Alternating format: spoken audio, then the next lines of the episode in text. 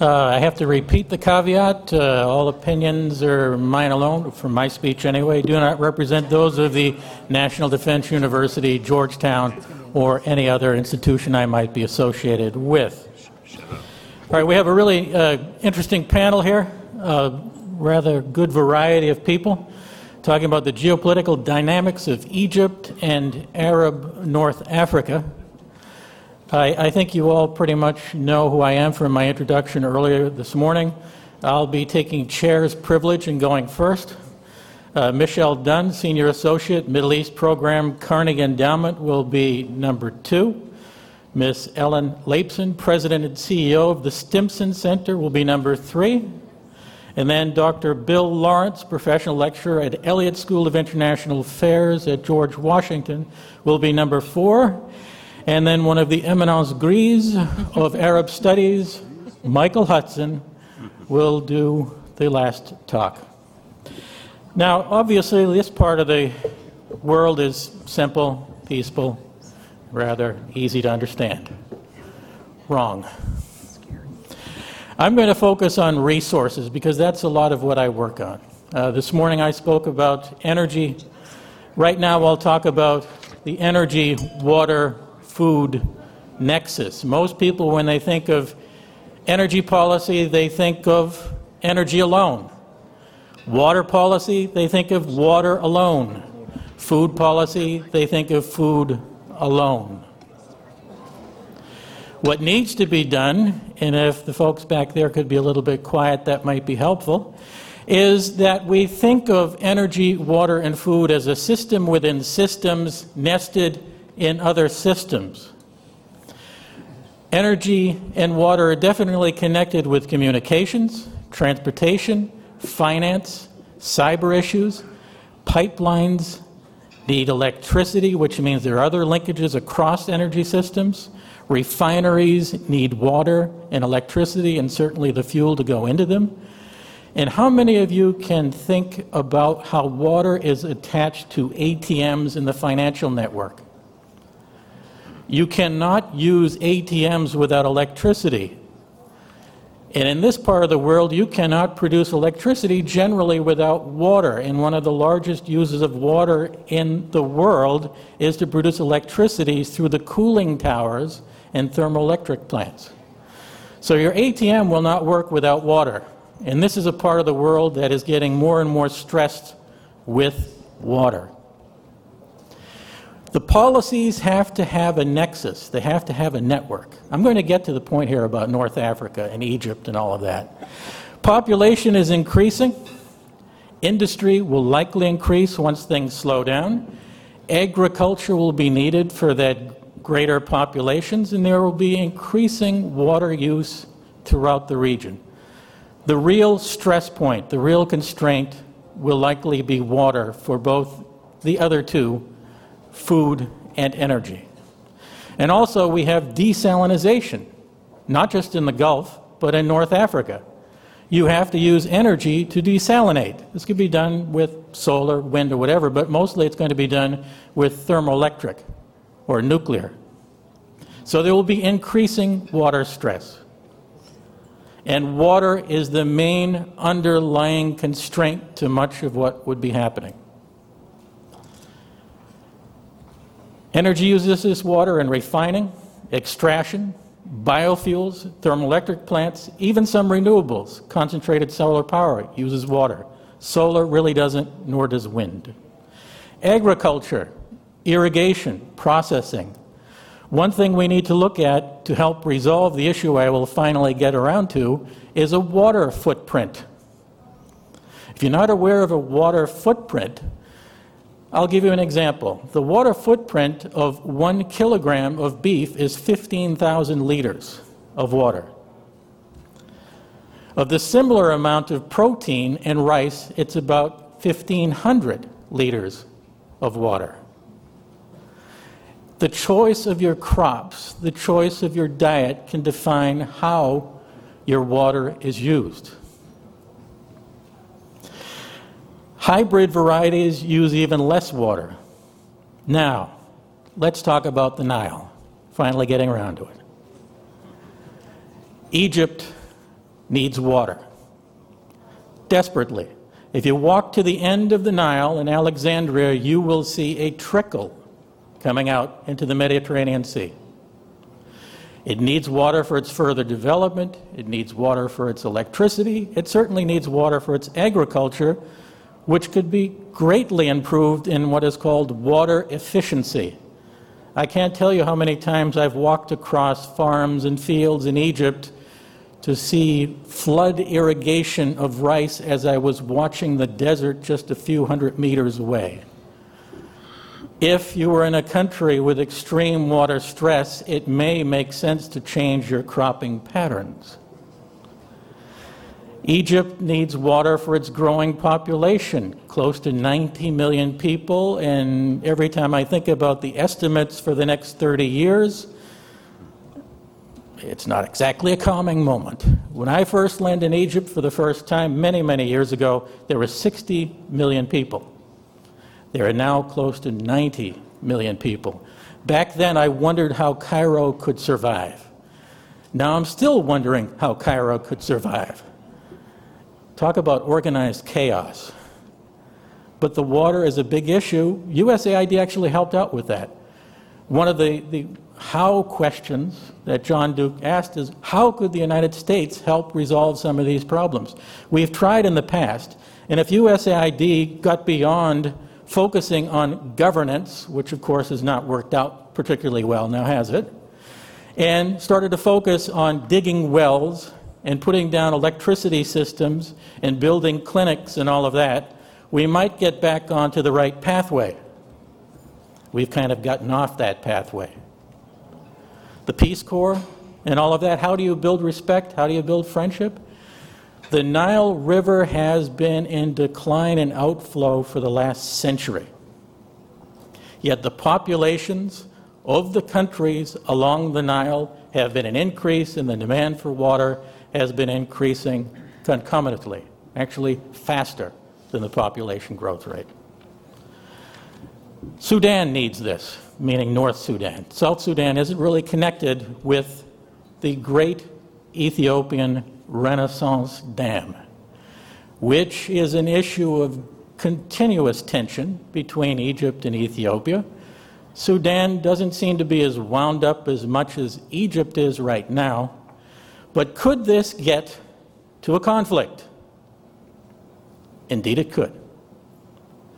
Think of that trickling of water coming out into the Mediterranean. Now think of the decline in the Nile output historically, and the population growth and all of this.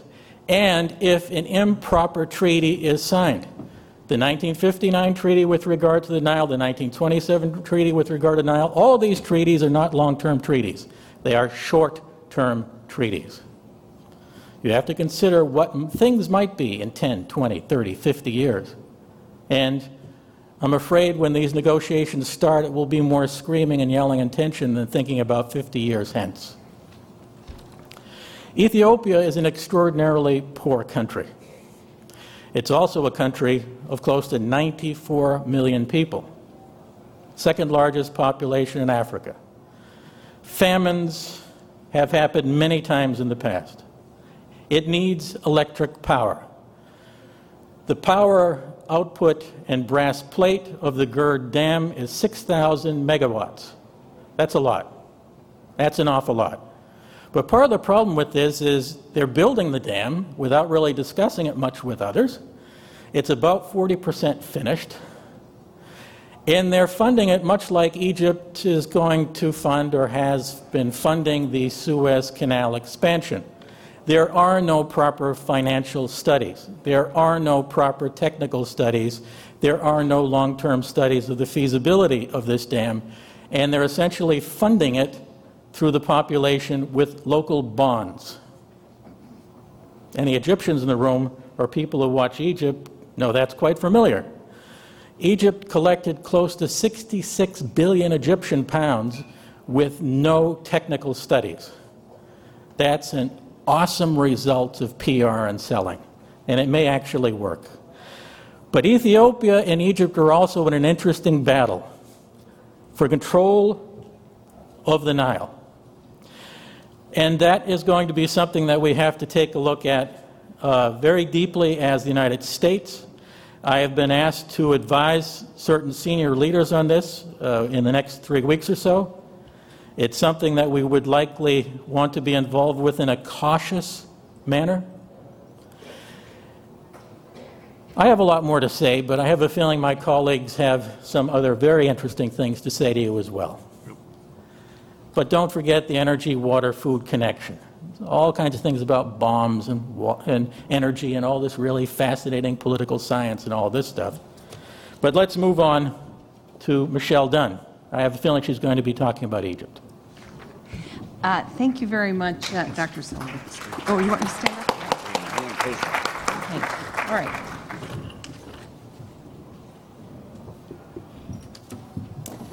Uh, thank you very much, Dr. Sullivan, and thanks to Dr. Anthony for inviting me to be here today. So, I was asked to address some things related to the geopolitical dynamics regarding Egypt. You've seen some of the questions in your program uh, Egyptian relations with the United States, with Russia, with the GCC, the economy, the future of the Muslim Brotherhood. That's a lot to cover in a few minutes. But it helps that, in a way, all of those things are connected to one point, uh, which is stability, the stability of Egypt. And one question is Egypt headed toward it or is it not? Um, now, there are probably a range of views uh, in this room as to uh, whether Egypt should have ever attempted a democratic transition in 2011, whether it's in one now or not, uh, whether the um, uh, whether President Morsi should have been ousted, whether the Muslim Brotherhood is behind terrorism or not, whether the United States should be taking these issues heavily into account in its policy toward Egypt or not. And I'm going to suggest that for the moment we set all those arguments aside and look at something that I think probably most people in this room could agree on, which is that the United States and other international players would like to see Egypt internally peaceful progressing toward greater economic prosperity, and playing a peaceful and stabilizing role in the Middle East and Africa. The problem is, Egypt has not been able to do any of those things in the last four years due to all this internal turmoil following the 2011 uprising. Now, recently, Egypt, the government of Egypt, has had on a strong effort to show that stability is returning to the country. They have the very understandable aim of trying to, uh, the, the uh, President Sisi and his government know that restarting the economy is absolutely critical. They still have the same youth bulge, the same large number of unemployed young people they had uh, when it all started about four years ago, and uh, and they they know that the economy will be critical to stability. So they understandably want to attract investors, whether it's Egyptian investors, foreign investors, and tourists back to the country, so that the economy can get moving again. But I'm afraid they, they keep being frustrated in this. Uh, just last week, as I said, there were a lot of positive reports that came out about stability returning to Egypt. Moody's raised uh, Egypt's ratings and so forth. And then we saw over the weekend uh, these very terrible attacks in the Sinai, terrorist attacks in which 31 soldiers were killed in ambushes by the group Ansar Beit al Maqdis, which have shown, I think, the fragility of these claims that things uh, are stabilizing in Egypt. And then, you know, unfortunately, since those, atta- those attacks also launched a pretty furious reaction inside of Egypt. Uh, not only the imposition of a state of emergency in northern Sinai, but also in the rest of Egypt, too. A decree by President Sisi that uh, anyone who uh, uh, attacks or impedes public facilities would be subjected to military trials, which will probably mean uh, once again, large numbers of civilians going to military trials. So let's look at this a little bit, okay? Now, uh, Ansar Beit al-Maqdis uh, is a, you know, is a really scary terrorist group, and in fact, the United States government has also declared it a terrorist group. It is a fringe group, it's a small group, but it's creating a lot of trouble. But I think the important question uh, is not so much whether Ansar itself or the other small uh, terrorist groups that are forming in Egypt can be contained. The question is a much broader one. um, counterinsurgency 101 is that you need the support of the population against the terrorists or the insurgents, right? And that is the question here. Uh, the real question, I think, is whether uh, President Sisi and his government are going to be ruling Egypt and um, by, you know, by consensus or by coercion. Now, right now, I would say we have a real mix. There is certainly some, there are some people who very strongly support President Sisi, and he has, he has a certain amount of consensus behind him. But it's far from universal. And, uh, um, you know, there are a lot of things going on. Egypt now has it has the worst human rights situation the country has had since at least the Nasser era, and, and perhaps well before that.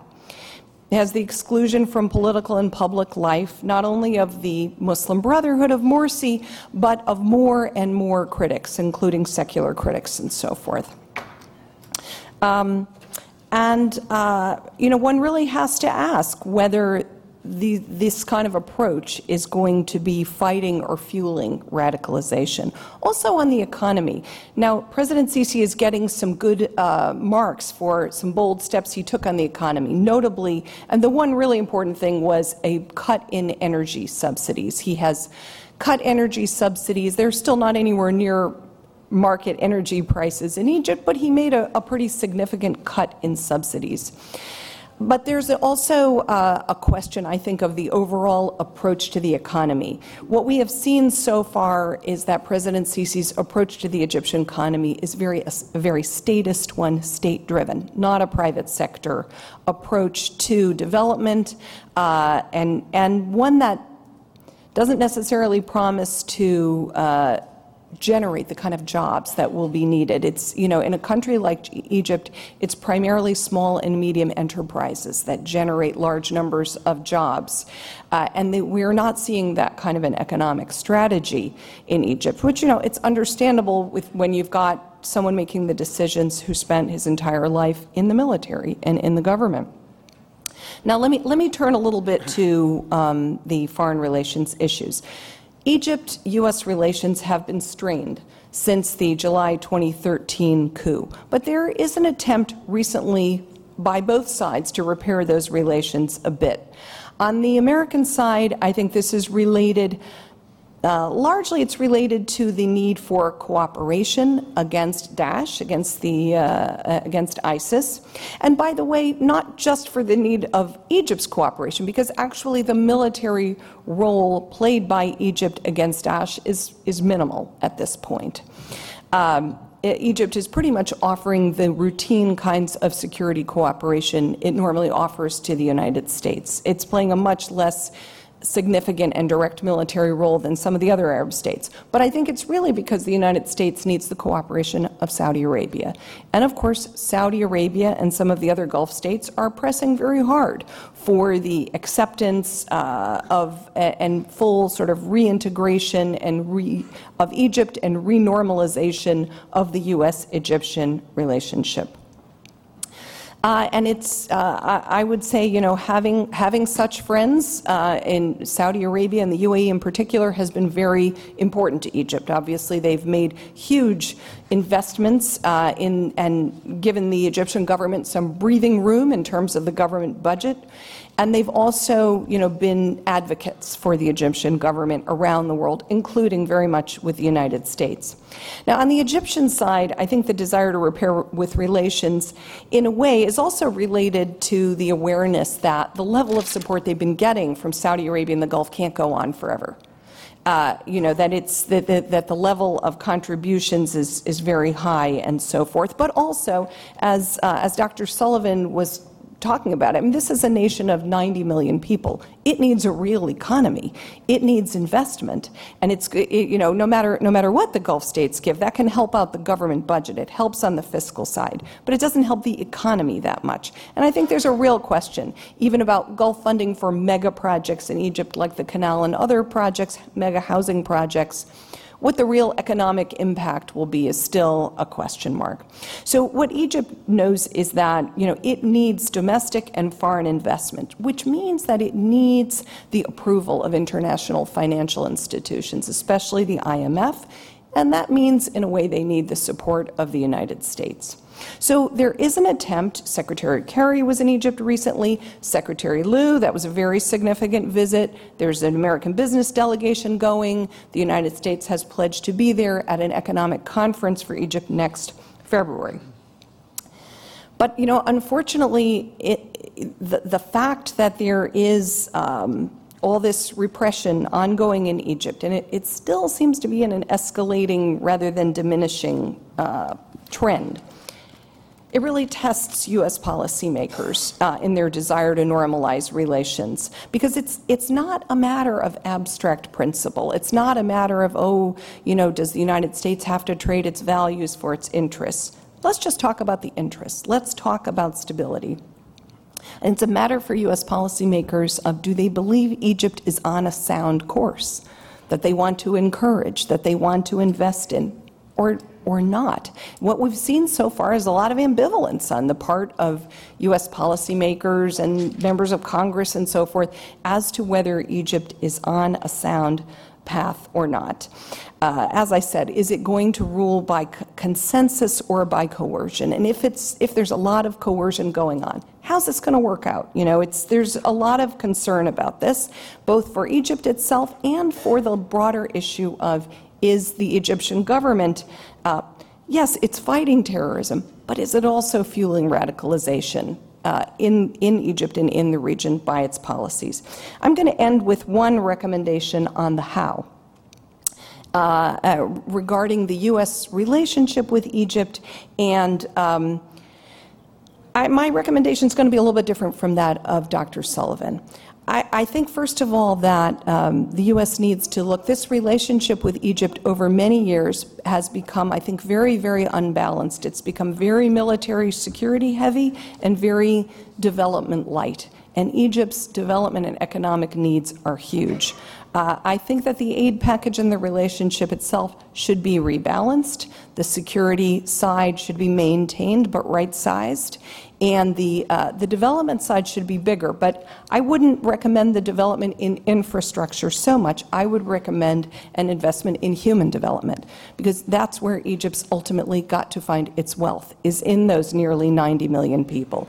In that young generation. And that's where also the United States arguably has the most to offer in terms of, for example, uh, university education, um, and uh, professional education, vocational education, and so forth. I think that's where the United States could make uh, a greater contribution to the future of Egypt. Infrastructure, building, and repair will be important, but there are a lot of others who can do that as well. So uh, I think I'll stop sure. for now. Thank you.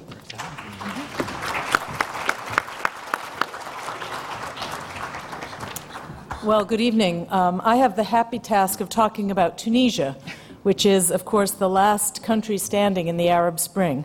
Uh, and Tunisia just finished successful elections. It appears, although the numbers are changing a little bit as in this uh, window of 48 hours since the polling, um, that the Nahda party came in second. They uh, did drop by about five percentage points from their showing last time.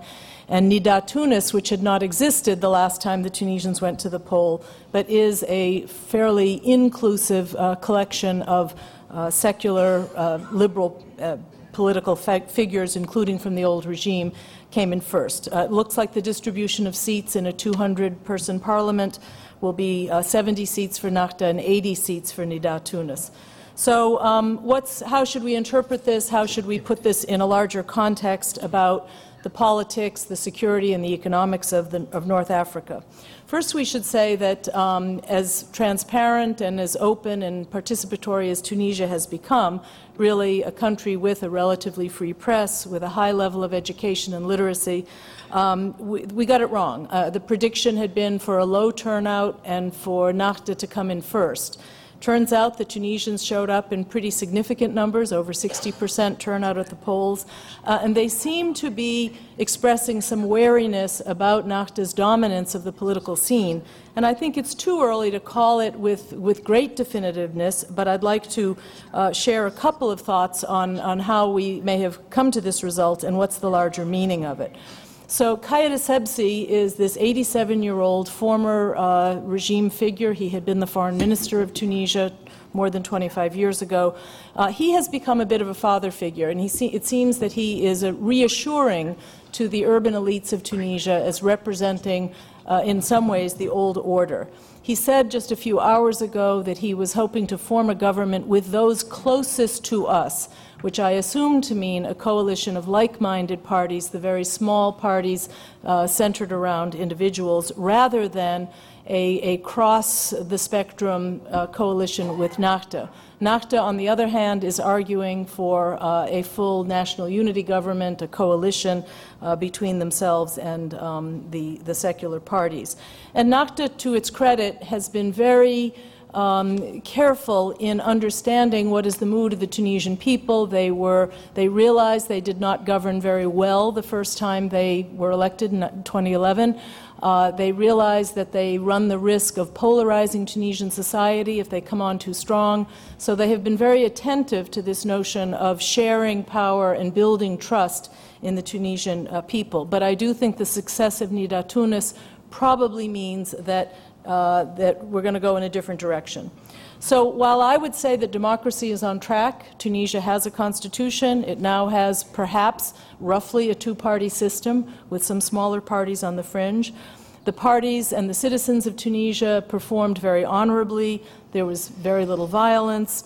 Nahda accepted defeat gracefully, um, etc. I do think we can't quite yet say whether the success of Nidaa Tounes uh, doesn't represent something that could be a slight step away from democracy. So I'm thinking of Michele's work, whether there was a little bit of a Sisi effect in the Tunisian elections, and whether there's some impulse in Tunisian society to return to the old order.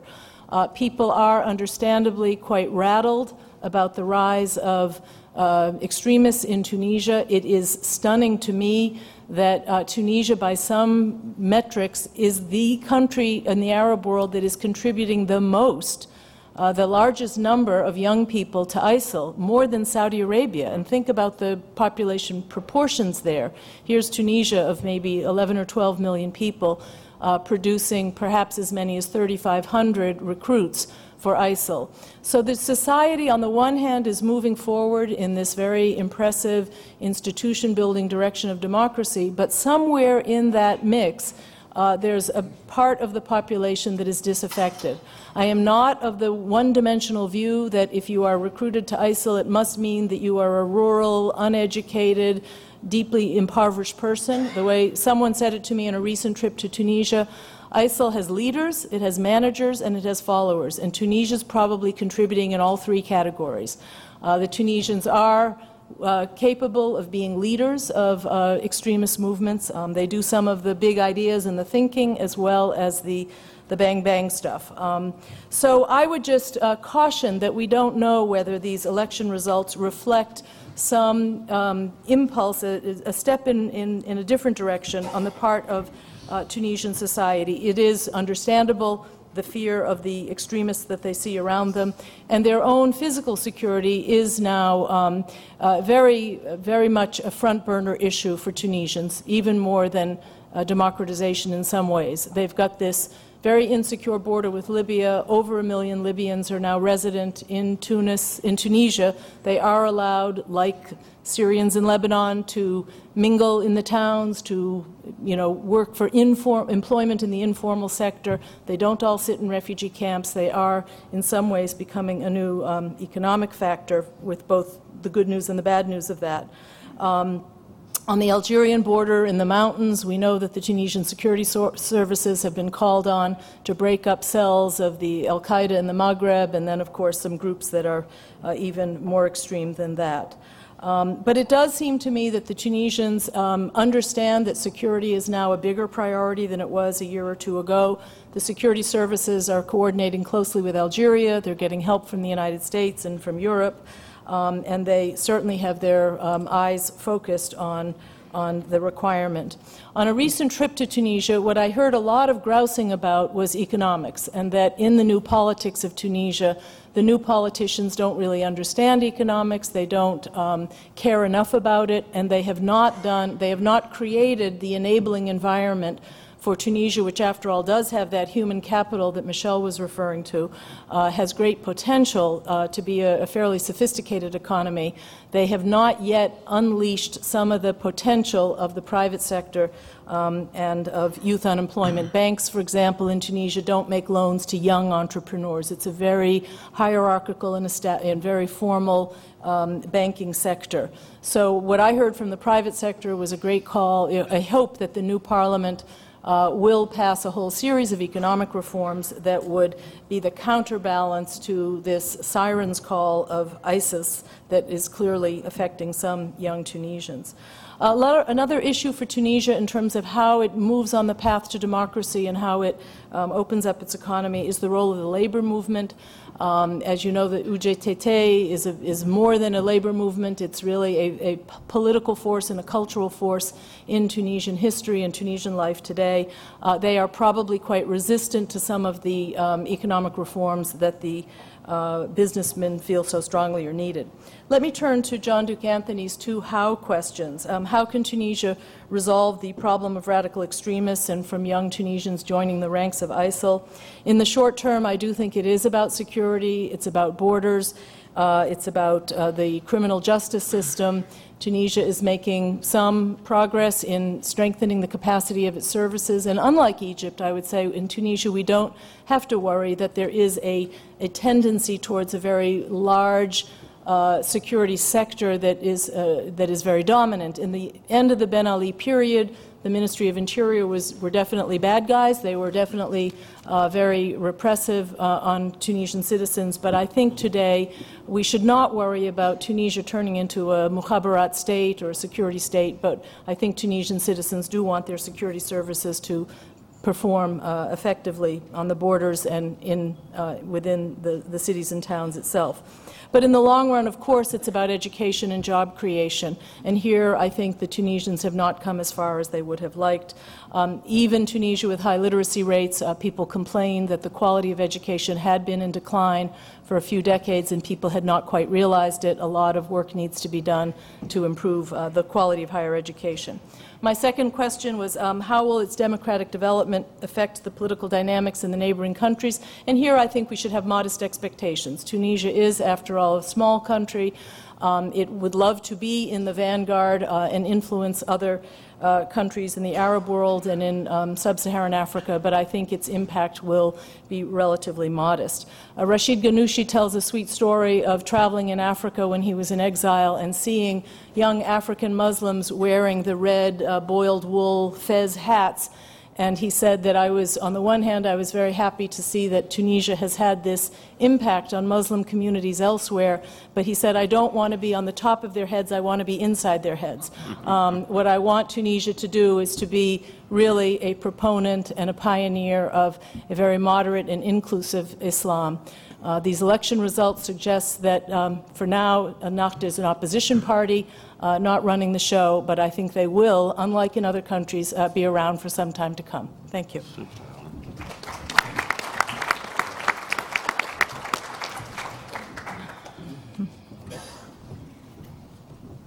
Tahia Tunis.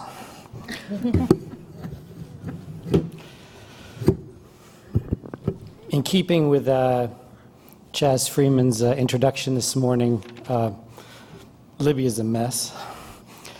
Um, and in my opinion, it's not because there was no strategy, um, although there was the phenomenon of bombing and with, you know, without a, st- a strategic uh, follow up, but because the Libyans uh, didn't want help.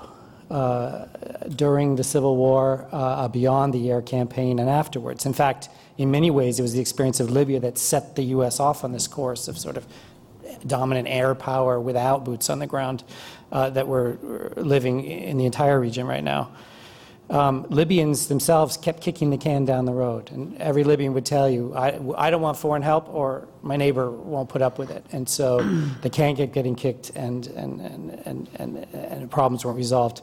But there was a strategy. I was on f- all five Libya working groups at the State Department. We'd mapped out the whole thing. Uh, we, we had a plan, uh, but it was never implemented.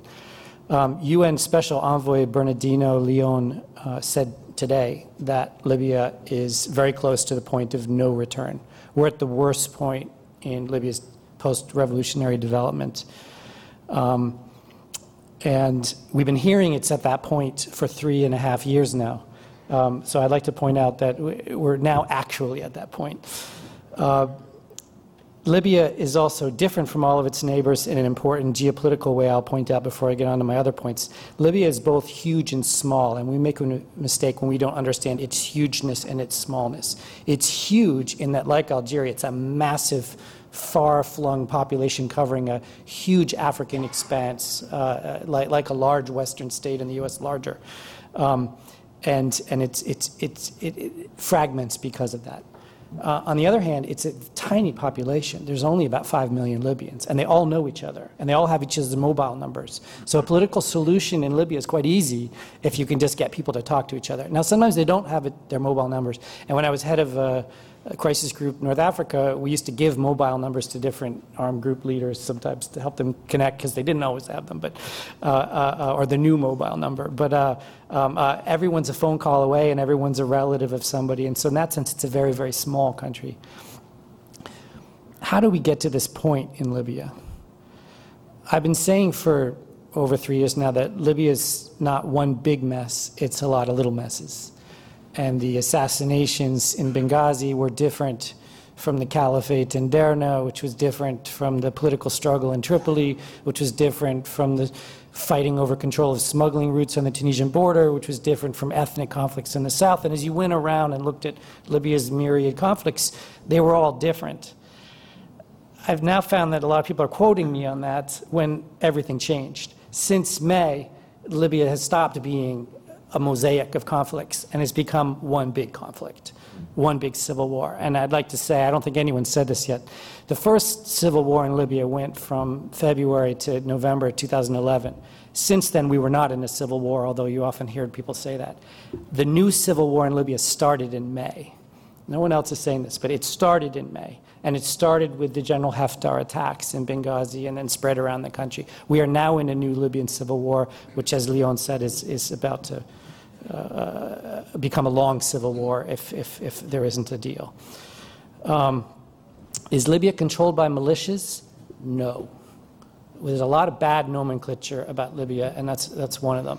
Libya is controlled by revolutionary brigades, uh, almost all of whom are affiliated with the government. Even the terroristic brigades like Ansar Sharia that members of which that were involved in the U.S. Uh, the attack on the U.S. Uh, mission in Benghazi, uh, they were on the government payroll at the time. Uh, and so, we, in, well, what do we have in Libya? We have revolutionary armed groups established during the revolution. We have municipal guards established after the revolution, largely in pro Gaddafi areas. We have irregular armed groups established during the revolution that do most of the human rights uh, abuses that we hear about. And we have a small percentage of criminal and terroristic militias, and of course, there's some overlap between these groups. But if we don't get that straight, then we don't understand who's controlling the country. Did Libya have an Arab Spring? Yes. People misunderstood that because a conflict broke out in Libya, that there wasn't, uh, that people believed there wasn't an Arab Spring. But half of Libya fell very quickly at the beginning of the Arab Spring with the same slogans and the same uh, tactics uh, and many of the same uh, characteristics as what happened in Tunisia and, and Egypt. 8,000 army soldiers defected, uh, uh, uh, half of the country was under control of the Revolutionary Council very quickly. Um, and, and, and, and what played out in the West was a war, except in August 2011 when Tripoli fell very, very quickly. The call to prayer went out, I believe, on August 21st, uh, uh, 2011, and within uh, uh, 24 hours, 80% of Tripoli was in rebel control with almost no shots being fired, and none of the armed groups had gotten there either. This was just a transfer of uh, crowds rising up, grabbing weapons, or being handed weapons by, by uh, uh, uh, government forces. Um, and so, and so Libya is not different. The, the, the, the, the aspirations of revolutionary youth are very similar to the other countries. So, so what's been going on over the last three and a half years? Uh, one way to see it is brinks and deals, brinks and deals. And we need another deal now. Um, uh, Libyans are fond of saying that Libya and Tunisia are totally different. And in many objective ways, they are geographically, economically, historically, even culturally. But there's a very important similarity. In Libya right now and earlier this year, we had a phenomenon of dueling prime ministers. And much of the political conversation is, in, is centers around who's going to be in charge of the country. This is very similar to what happened in Tunisia when its uh, big political crisis broke out at the end of July uh, 2013 with the second political assassination, where almost the entire conversation in this quiet national dialogue that became rechristened the national dialogue uh, in the fall of 2013 was around who would be the head of the country, who could we trust. Uh, uh, not to alienate uh, uh, uh, either the Islamist side or the secular side or minority groups. Same thing in, in Libya. Right now, the conversation is about who will lead, who, will everybody, who can everybody trust. Now, is Libya a failed state? It's a failed state by every objective definition. And I looked them all up, except I don't really think it's a failed state. What it is, is armed municipalities. There was a joke around uh, the time of the Libyan uh, revolution that we were going to end up with a Jamahiriya uh, with guns. And in many ways, that's what we got. We got armed local communities uh, sometimes it's referred to as a confederacy of municipalities, confederacy of cities uh, uh, fighting each other. What happened in 2014 is these groups of cities started to team up with each other and go at each other in, in, in a larger civil war. Is the oil flowing? Yes. Are ISIS forces in Libya going after Libyan oil fields? Yes, um, although there are not very many there yet, but they're coming. Uh, there were a lot of Tunisians and Moroccans in, that have gone to Syria and Iraq, um, but a lot of Libyans too, and they're coming back now. There's a cali- two caliphates now declared in small eastern communities and small numbers of soldiers. But if there isn't a political deal and we don't get stability, this will grow uh, in Libya. Um, many have thrown their weight behind Haftar. I think this is a mistake. Haftar has consistently alienated groups that are not Islamist by lumping them together with Islamist groups and consistently been losing battles because he does that. It's Haftar's actions beginning in May 2014 that forced the situation uh, um, uh, in, in, into what it is now. Now, Haftar has a lot of support. And General Haftar um, did what he was doing for good reasons. He did it in response to the assassinations in Benghazi, which could reach as high as 100 a, a month. It was a horrible situation, going after army officials, police officials.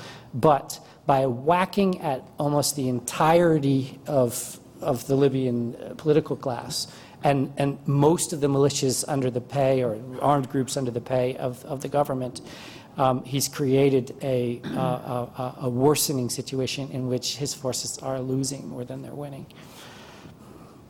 Now, there are a lot of scenarios for Libya. Uh, a lot of Libyans talk about a Somalia scenario, Mali scenario.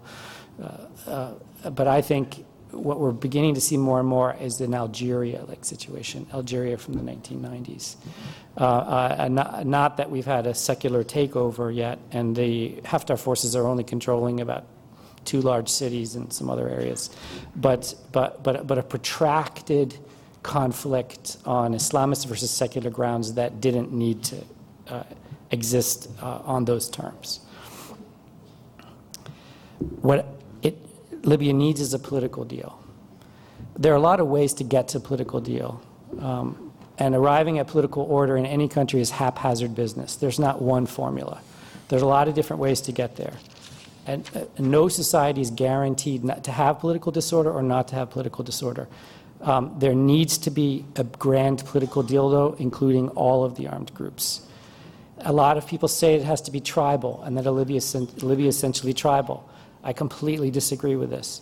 Uh, most young Libyans uh, uh, don't or think of themselves as being tribal. One of the slogans of the revolution was La ala Qabiliya, no to tribalism. Tribal leaders would be chased out of municipal meetings as they tried to insert uh, old authorities.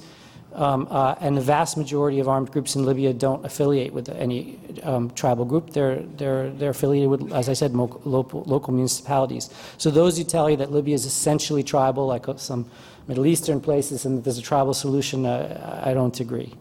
Uh, what we do need to encourage is Libyan ways of dispute resolution, uh, which often involve not the types of formal techniques for, for these types of dialogues that we uh, uh, uh, NGOs in the West try to encourage, but a, a Libyan-style conversation, um, which often shouldn't probably have Westerners, even UN representatives there. We should help them get to the deal, you know, deal making place, whether it's in Malta or wherever, uh, uh, but then let them work it out. Um, uh, part of the deal will have to include dealing with these Islamist secularist issues, which are which are getting worse and worse. But don't believe the rhetoric about Islamism and secularism, which is, in fact, in many ways packaged for us in the West. The vast majority of Libyans, for example, want Sharia in, as the basis of law in Libya, different from some of the neighboring states. But the most important quality for a Libyan politician or a Libyan political party, according to the best polling, is ability to deal with the West. So, how is that? You know, how is it Libyans want an opening to the West and want international inputs, but want Sharia too? We need to sort through that. We need to think through that. And part of it is that Libyans mostly have no idea what Sharia is. They want it, but there needs to be a kind of a, a, redefinition of a 21st century Sharia for, for, for Libya that includes women's rights and other things, and, and they can be helped in that conversation. Um, security sector is. Uh, um, there's been too much focus on this general purpose force and on counterterrorism. A lot of the comments that have been made about other countries apply to Libya too. We need a much more holistic approach to developing Libya's institutions uh, uh, and Libyan human, uh, Libyan human capital. Libya has a very high literacy rate, very educated population, consistently in all three elections voted anti-Islamist um, um, uh, against the, the, the, Islamist Party and its proxies, which is one of the reasons we're in the situation we're in right now. Um, uh, it has a very unfortunate political isolation law, which forced out uh, um, a very popular prime minister. Um, and so we need to get moving on transitional justice and, uh, and justice reform. And of course, the economic element. Uh, the oil's flowing, but the money's not distributing out to the, to the ministries. Um, the question from Duke, and I'll conclude with this how likely is it the United States will play a decisive role in assisting Libya and end the turmoil engulfing it? How can the United States and Egypt face the, down the violent and extremist Islamist militias in control of Libya's capital and other areas? Well, first of all, we must point out that the U.S. is still held in very high regard in Libya. A lot of the Libyan elites were educated in the United States in the 70s and 80s. The UN is held in high regard. Uh, Libya is one of the few countries in the world that was established by a UN resolution uh, in 1951, and, and, and it will be only with U.S. and UN leadership uh, that Libya emerges from the morass it's in. But so far, Egypt and the UAE's uh, uh, incursions into Libya have uh, made things worse, have consolidated opposition against those aligned with Egypt and UAE, um, and, and um, we will not see a solution, uh, a military solution to this conflict because no single group in Libya has the, conversive, the coercive means to force all of the other groups to follow it. Uh, therefore, the only deal will be political. Thank you.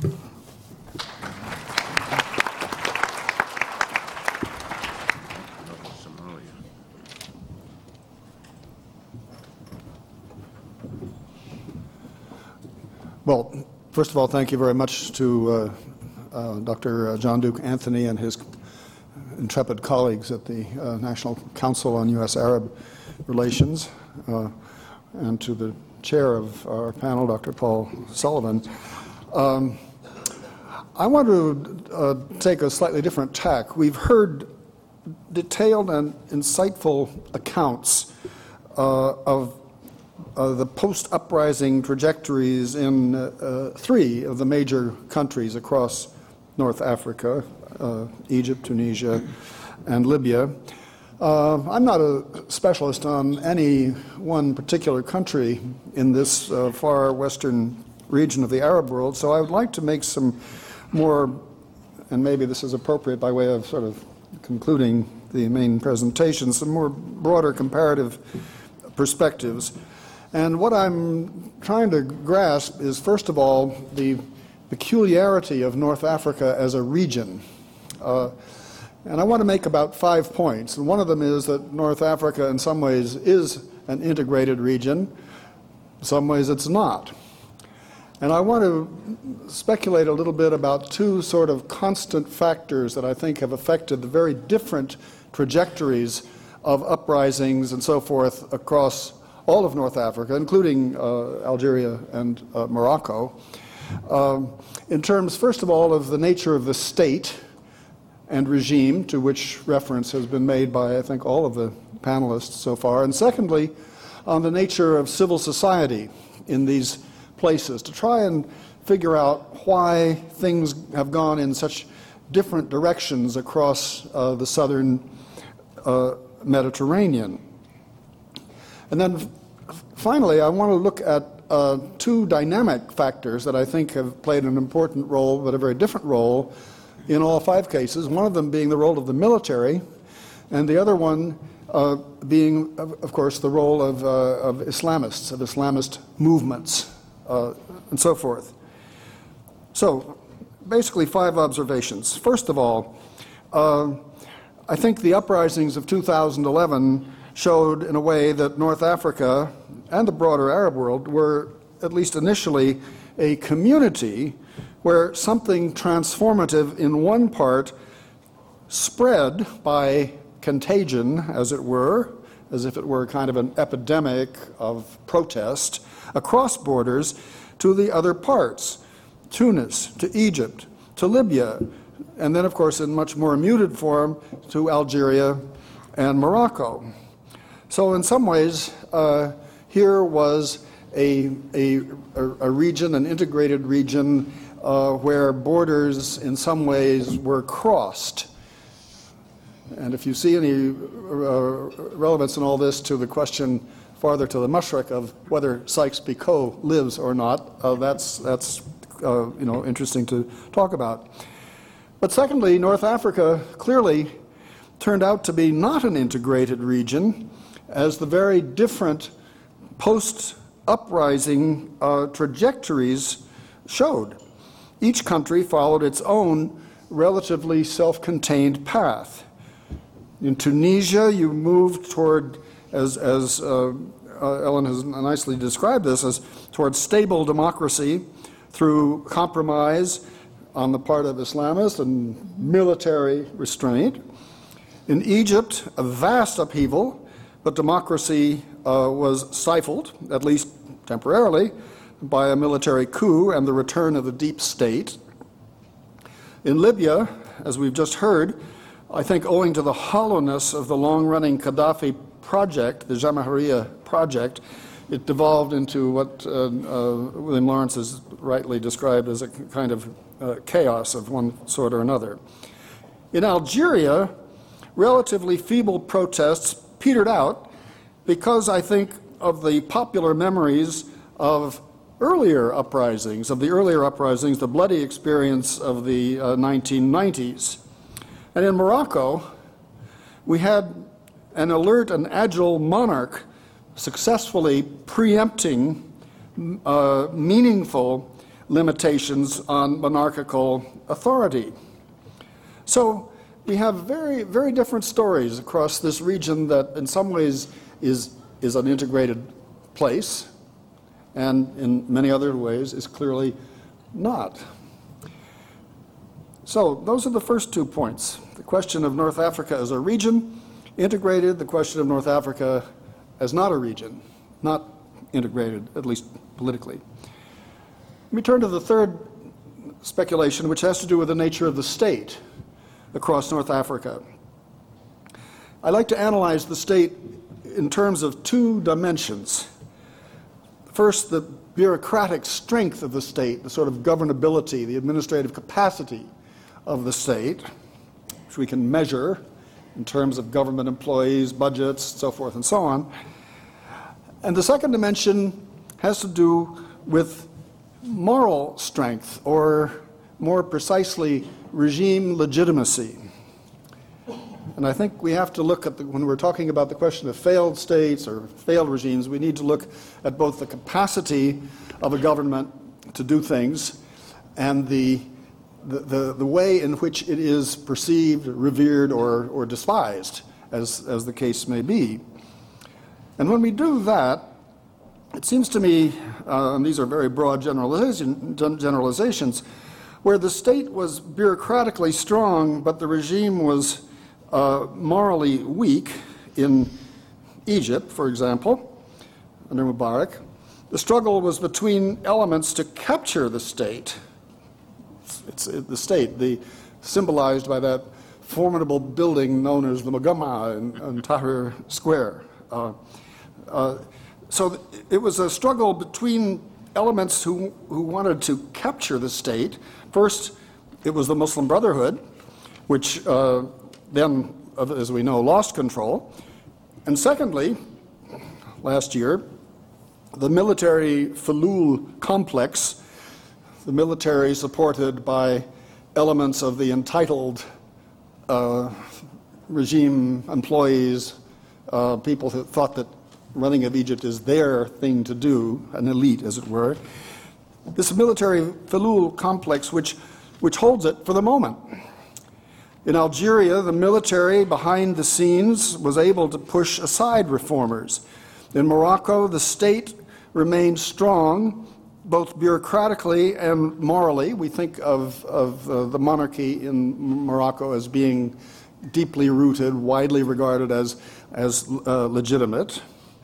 In Tunis, the state was strong both bureaucratically and morally, but the regime, the regime was hollow, lacking legitimacy under Ben Ali. So protests were channeled in a positive way.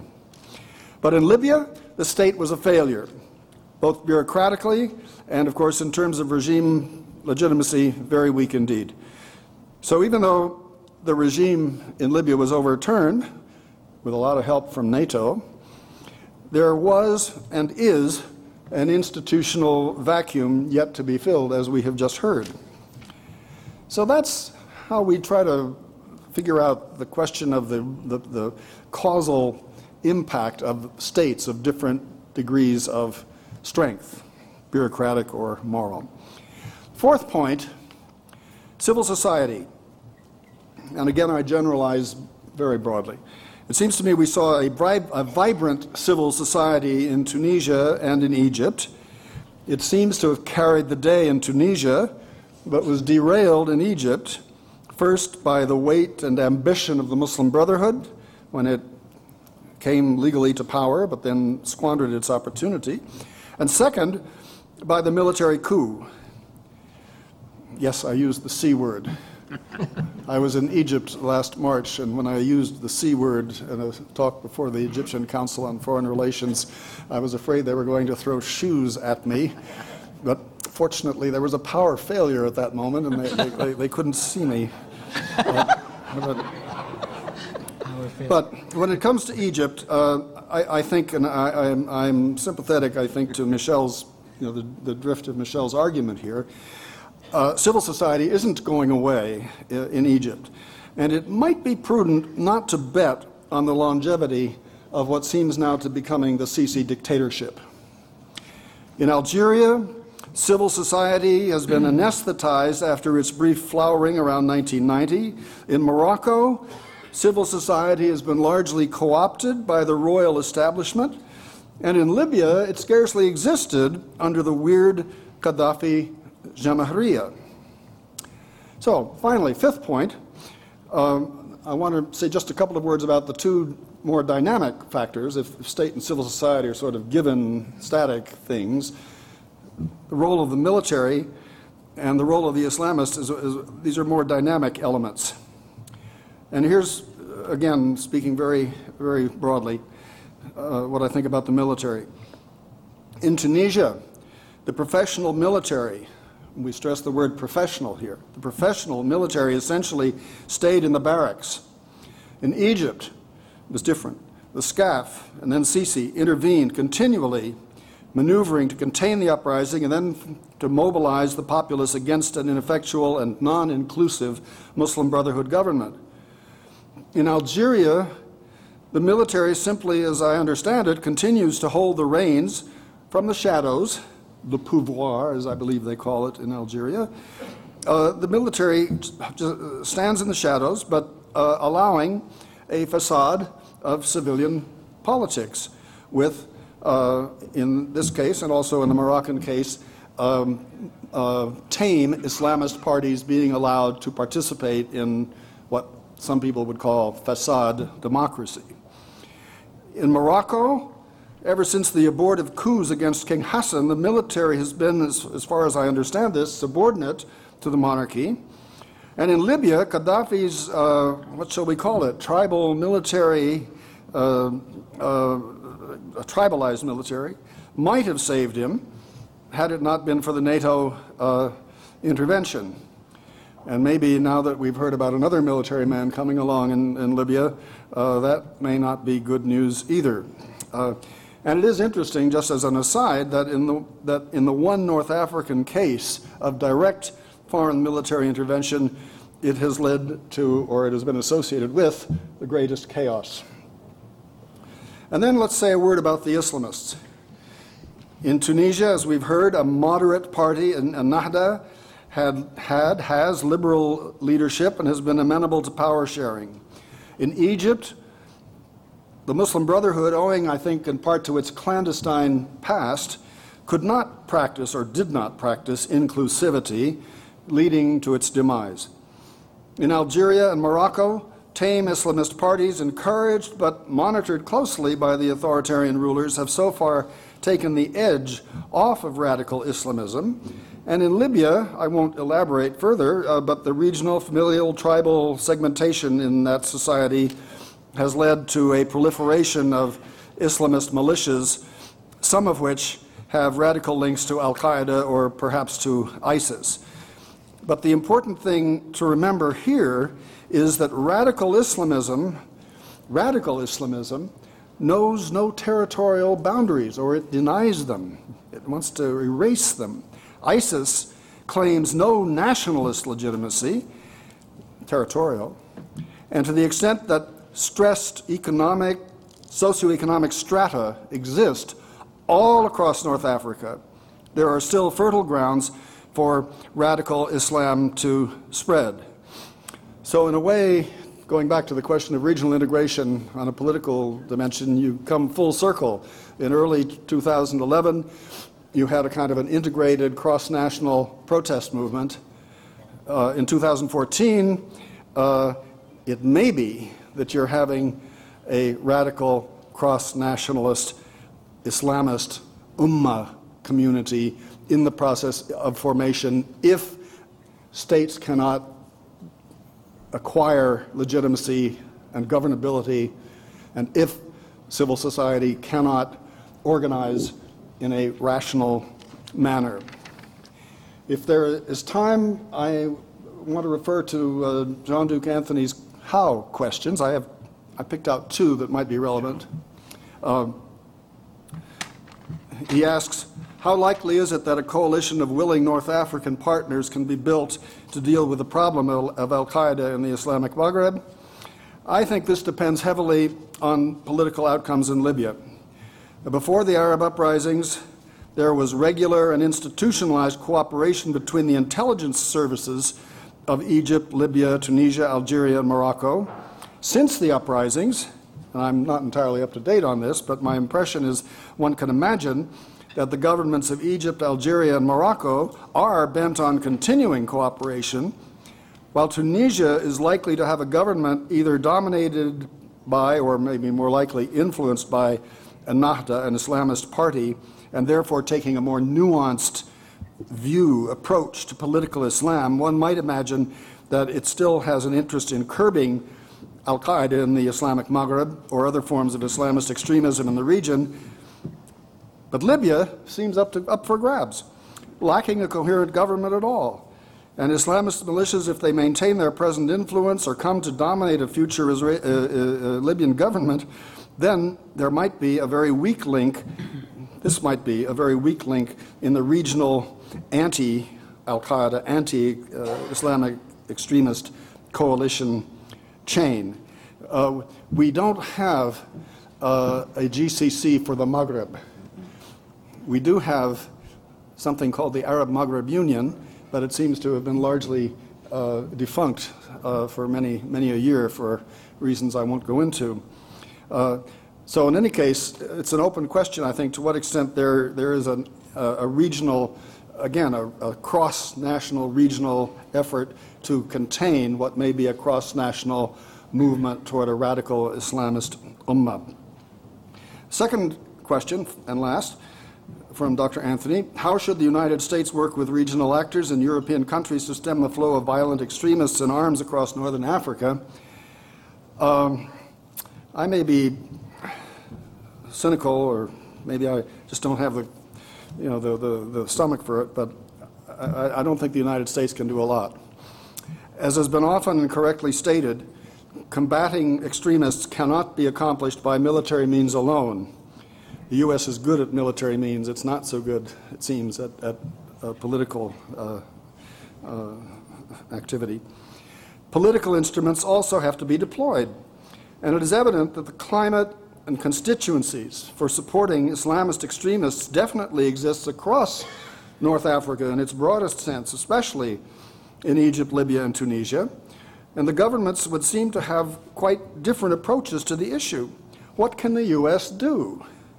I don't think it can do much. The big problem is that the main flow to Europe of migrants seems to come mainly through Libya, which is in chaos, and also from Tunisia, where there seems to be substantial Islamist extremist tendencies, as we have heard when you look at all of those Tunisians going to fight in, uh, with, in, on behalf of ISIS. So, the U.S., I think, alone has neither the will nor the means to uplift the impoverished masses of North Africa. And at best, such an effort requires a joint effort by the European Union and the U.S., and of course, absolutely with the active and meaningful assistance of the local governments to the extent that you have local governments there. Thank you. Thank you.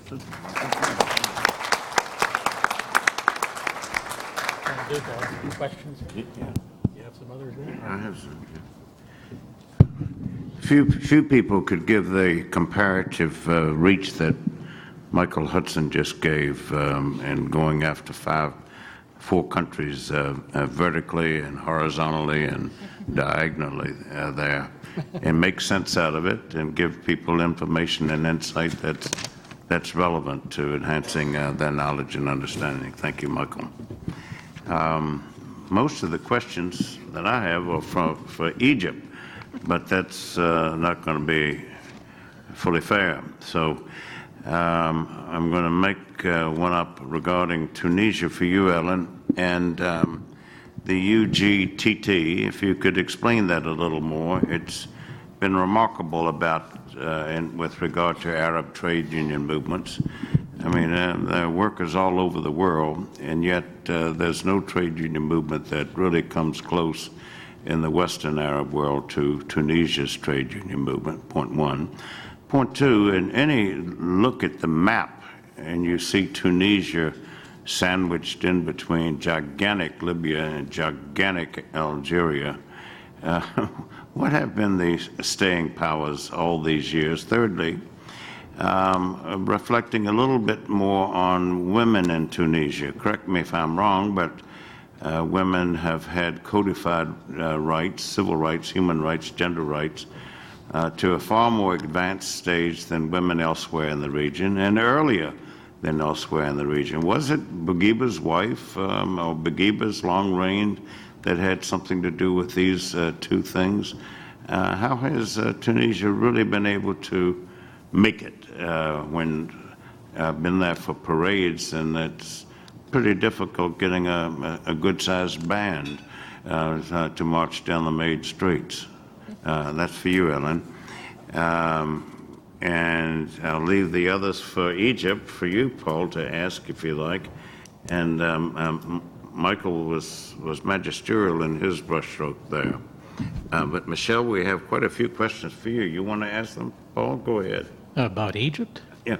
I I think there was one in there that I, I saw that had to do with food driving the Arab Spring. Okay, sure. Uh, But but- then El- Ellen, uh, we would appreciate Yeah. her response i- if, if Ellen would. So let me go quickly through um, uh, John Duke Anthony's uh, very interesting points.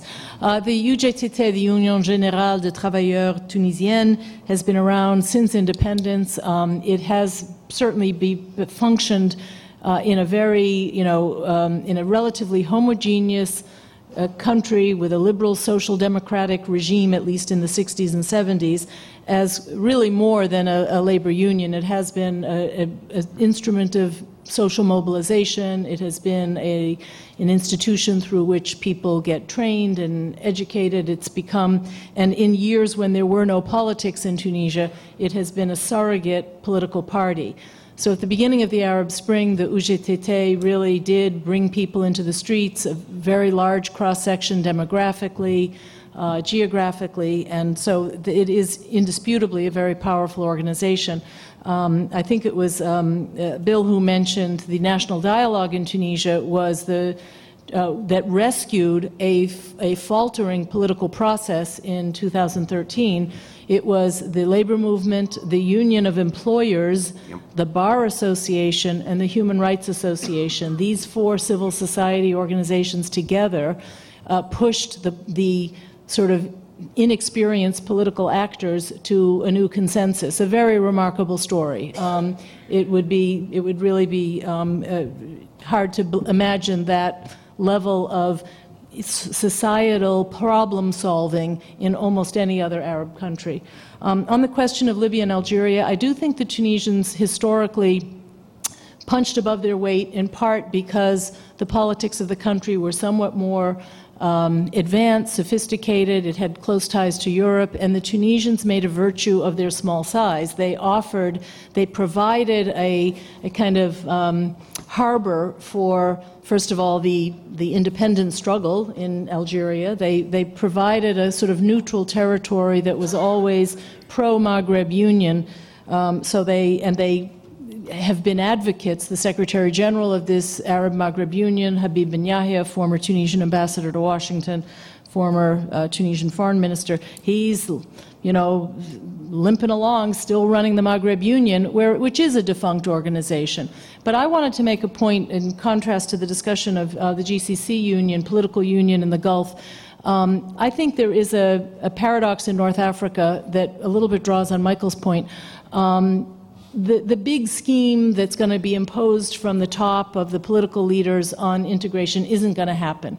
But there is a kind of bottom up um, piecemeal integration happening, whether it's happening because uh, labor and uh, you know people are moving across borders, whether it's because the business community looks for scaling up projects by doing joint ventures and et cetera. What's missing is the political will that it would take to do the integration of east-west highways and train routes, um, some integration of the energy system, some integration of water management systems, et cetera. But I haven't given up on integration. I, th- I still think that at some level it is possible. It will take leadership. Um, your last point was women in Tunisia. It's absolutely Bourguiba's uh, legacy. He passed, you know, family status law and uh, gender equality measures in the 60s. So Tunisia got a jump start on any other Arab country.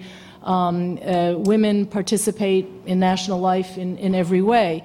The rise of Nahda, of course, was very threatening to women, and there were, it was much more palpable in 2011, 2012, that Tunisia was experiencing culture wars between women, modernized, westernized women who were terribly worried about uh, being told that they no longer could move around in public space, and the expectation that Nahda would somehow be draconian in its imposition of veiling and limitations, etc. Amazingly, that hasn't happened. Um, when I was in Tunisia two weeks ago, um, I would say the veil, young women veiling, very fashionable, bright colored veiling, maybe 30% of the population. And if you're in downtown Tunis, there is uh, absolute sharing of public space, very, you know, Western dressed and veiled women uh, interacting, and that, that sense of tension that you felt after the fall of Ben Ali about West, the, the secular liberals feeling very agitated and very nervous about um, rolling back the achievement of women, uh, that really has, has, has largely passed, and there is a new kind of live and let live, and I think that Nahda deserves some credit in trying to diffuse that um, sense of, of uncertainty about the culture wars. Super, thank you. Paul, you take it. Well, what I was trying to uh, get at in the beginning is there's a lot more happening here than just the Arab Spring. This has become an inertial industry in Washington. The things that drove the Arab Spring weren't just ideology. If you take a look at Syria and the droughts that happened in the Northeast, and the people who had to leave the Northeast and head to the cities, water was a huge part of it. Also, if you're taking a look at the demise of Morsi, which I do not call a coup, and in many ways I will be an outlier in this city by saying the military actually saved Egypt from something that could be much more dreadful than what's happening now. And I know some people are probably angry at me for that one.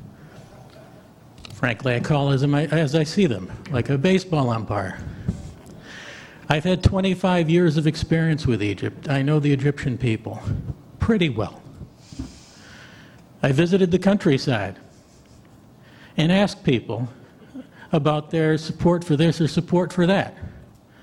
I got no one saying directly to me that anyone supported the Brotherhood.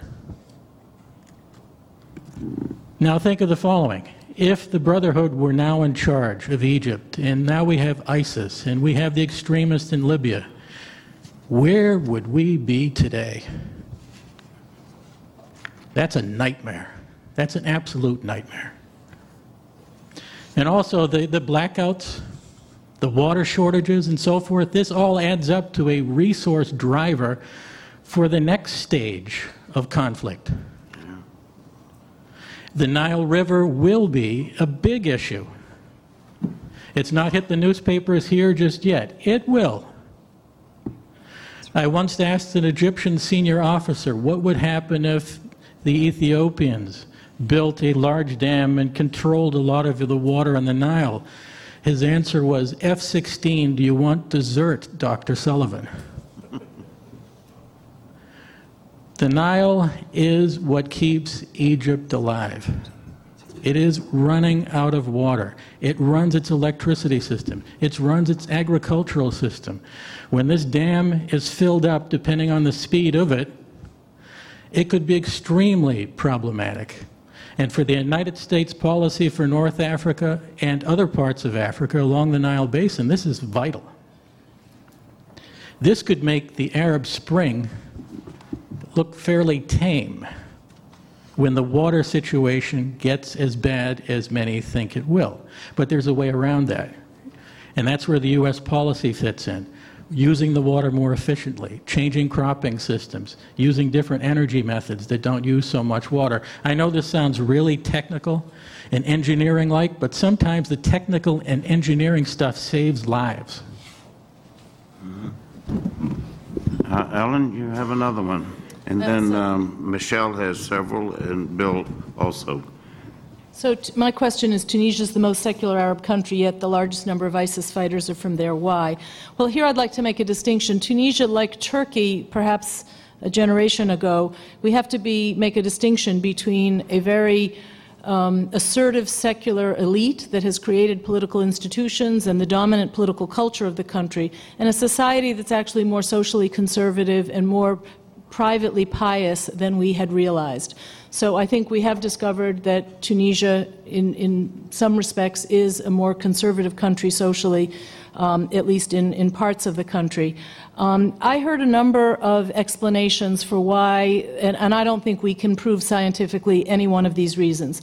It appears that there were always Salafis in, in Kairouan and some of the smaller towns of, of uh, southern Tunisia. There were always Salafis in hiding, and then the Arab Spring came and they got to express themselves. Other people say the, the, the cohort of Islamists that are veering towards radicalism has expanded dramatically in a freer environment. That people who were not identified as Salafis or jihadis have now stepped up, and that has been their new inspiration. Some say it's disappointment that Ennahda wasn't more effective as the dominant Islamist party.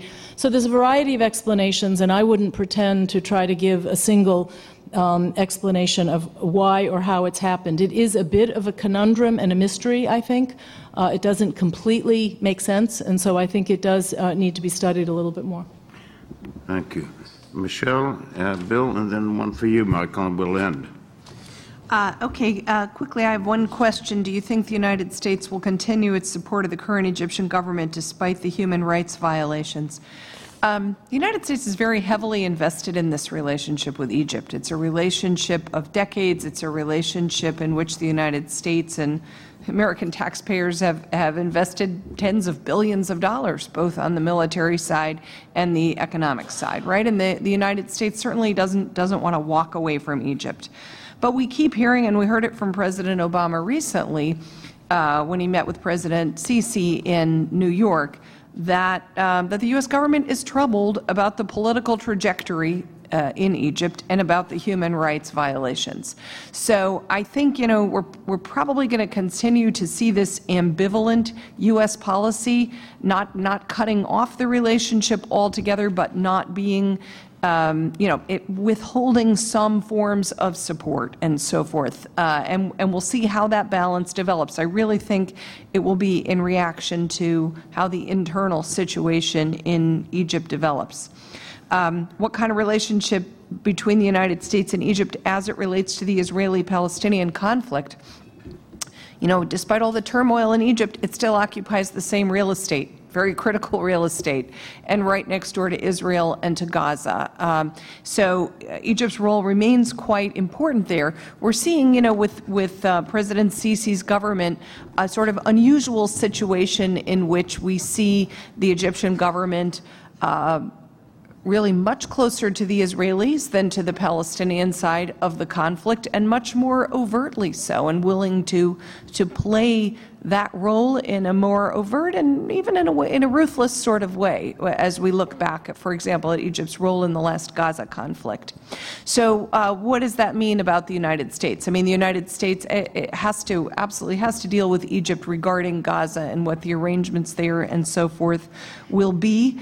Uh, but um, you know, I, I, think it's quite uncertain what role the U.S. administration is going to play on Israel Palestine over the next couple of years uh, in any. Uh, in any case, so uh, it's not clear how closely the United States and Egypt will be cooperating on that um, comment on Egypt's shift in its foreign economic policy, direction of the BRICS, Brazil, et cetera, uh, Russia, et cetera. You know, this, this um, attempt to diversify Egypt's economic relations, to move away from the uh, military dependence on the United States, move away a bit from the economic dependence on the EU. This has been a theme in Egypt for some time, and it's certainly from the beginning of the revolution, and it was the case with Morsi's government as well as Sisi's government. So I, you know, I think we'll continue to see that as a theme. There may well be uh, some Egyptian military purchases from Russia that will be Gulf financed. Uh, this will be a trilateral relationship. I'm, you know, I think that Russia is eager to give President Sisi political support. I don't think Russia is offering the kind of a military security assistance package that the United States has offered. So while we might see some diversification, I don't think it will be a wholesale change. And the last question, how would the development of human capital help Egypt if there's no serious um, job creation? This is an important, very important question, uh, and this is why I think the United States, while, while as I advocate an investment in human capital in Egypt, the United States and other players, the EU and international financial institutions, should be working with the Egyptian government and pressing the Egyptian government toward uh, uh, an economic strategy that is more private sector driven, inclusive uh, development, uh, improving policies and so forth for small and medium enterprises exactly to create jobs. And then the United States helping out on the educational side to help equip young Egyptians with the professional and other kinds of skills needed for the jobs that will be created. Bill, then we'll come back to Michael and one last one. I've got Shared with- five questions here, three from the audience uh, on two cards, and two from that Duke asked uh, the panel prior to the panel that haven't been answered by the panel yet, so I'll take a stab at those two as well.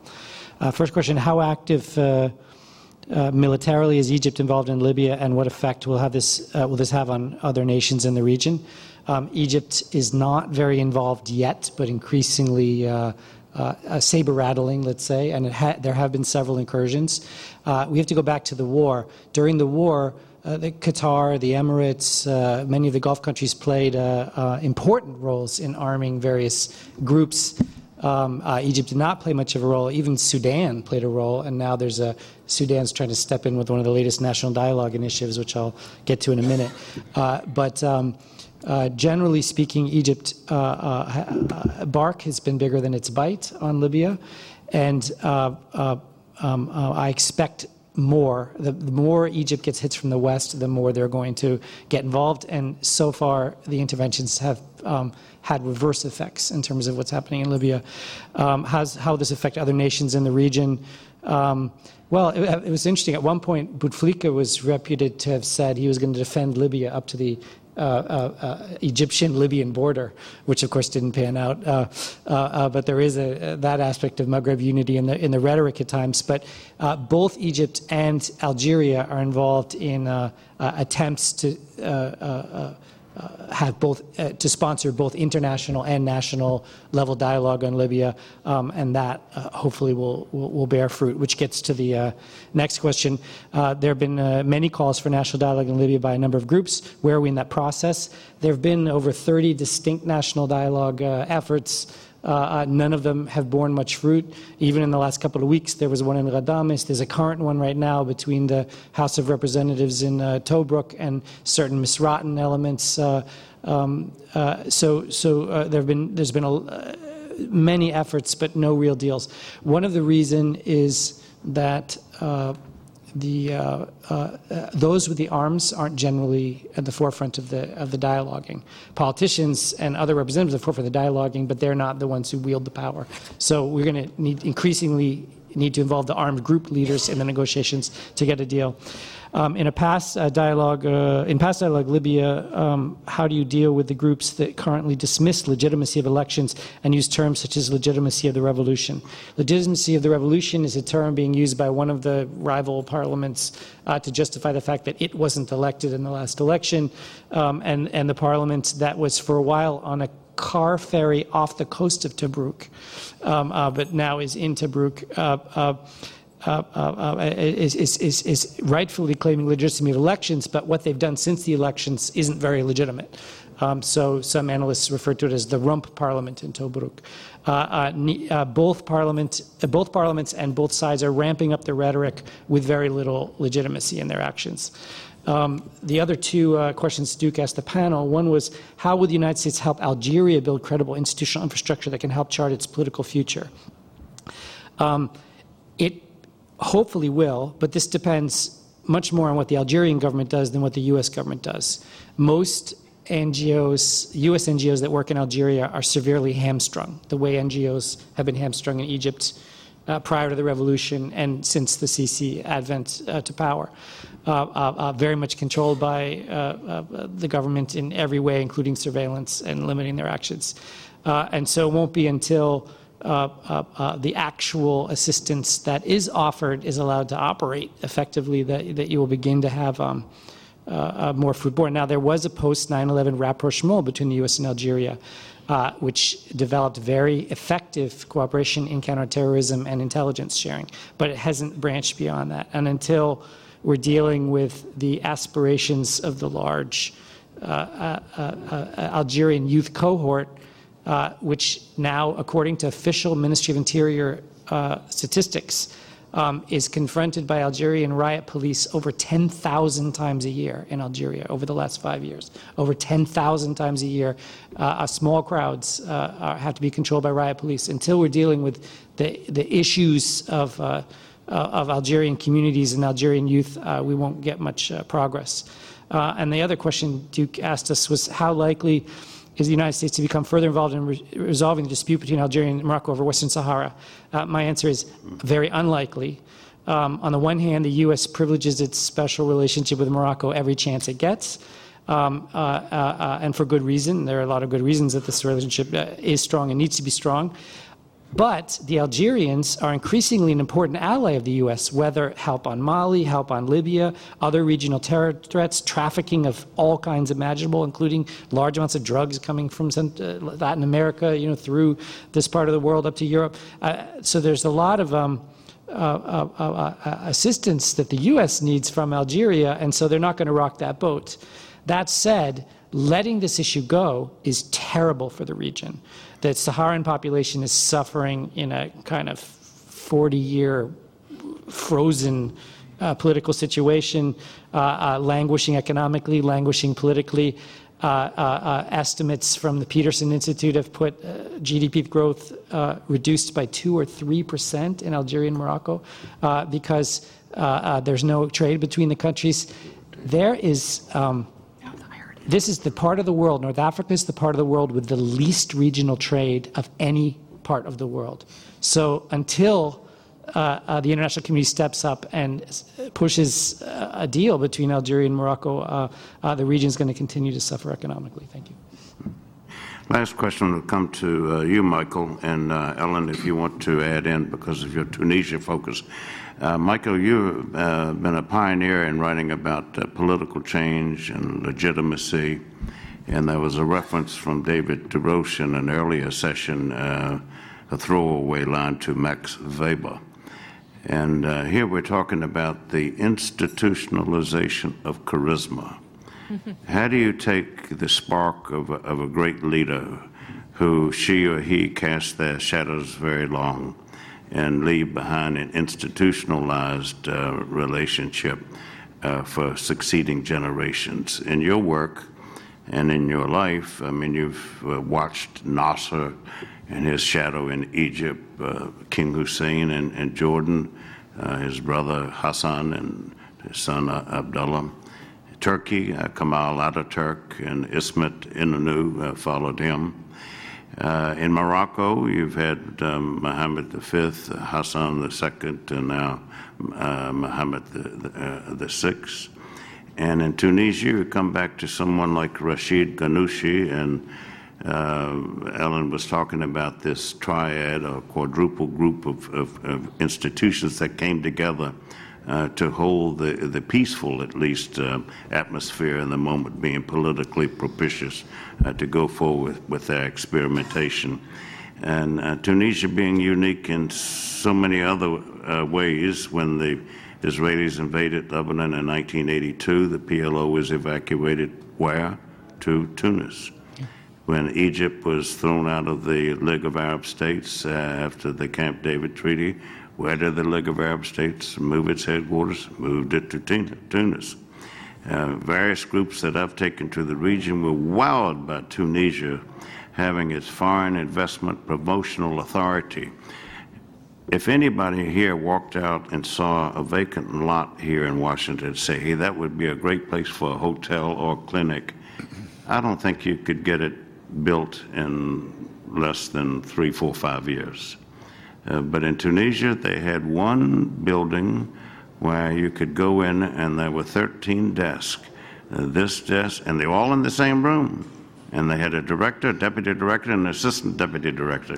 This one gave you your electricity permit. This one gave you your sewage permit. This one gave you your water permit. This one gave you your labor permit. This one gave you environmental uh, permit. This one gave you your import permit. This one gave you an export. You could do it all within one day to get all of the permits and the licenses. I've never seen anything like this in any other country in the world. Uh, So Tunisia is an example of sorts, it would seem.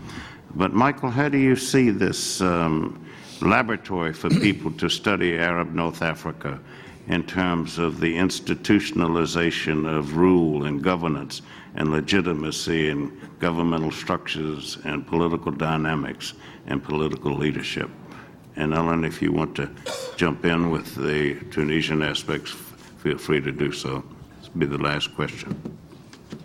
Well, first of all, I don't think that uh, charisma can be inherited. I think it's in the nature of the beast. Uh, Right. Charisma is a very elusive, fluid, idiosyncratic, and personalized quality. I mean, when Weber talks about uh, charisma, he's often talking about uh, individuals who exert magical authority and, you know, a, a certain kind of religious aura.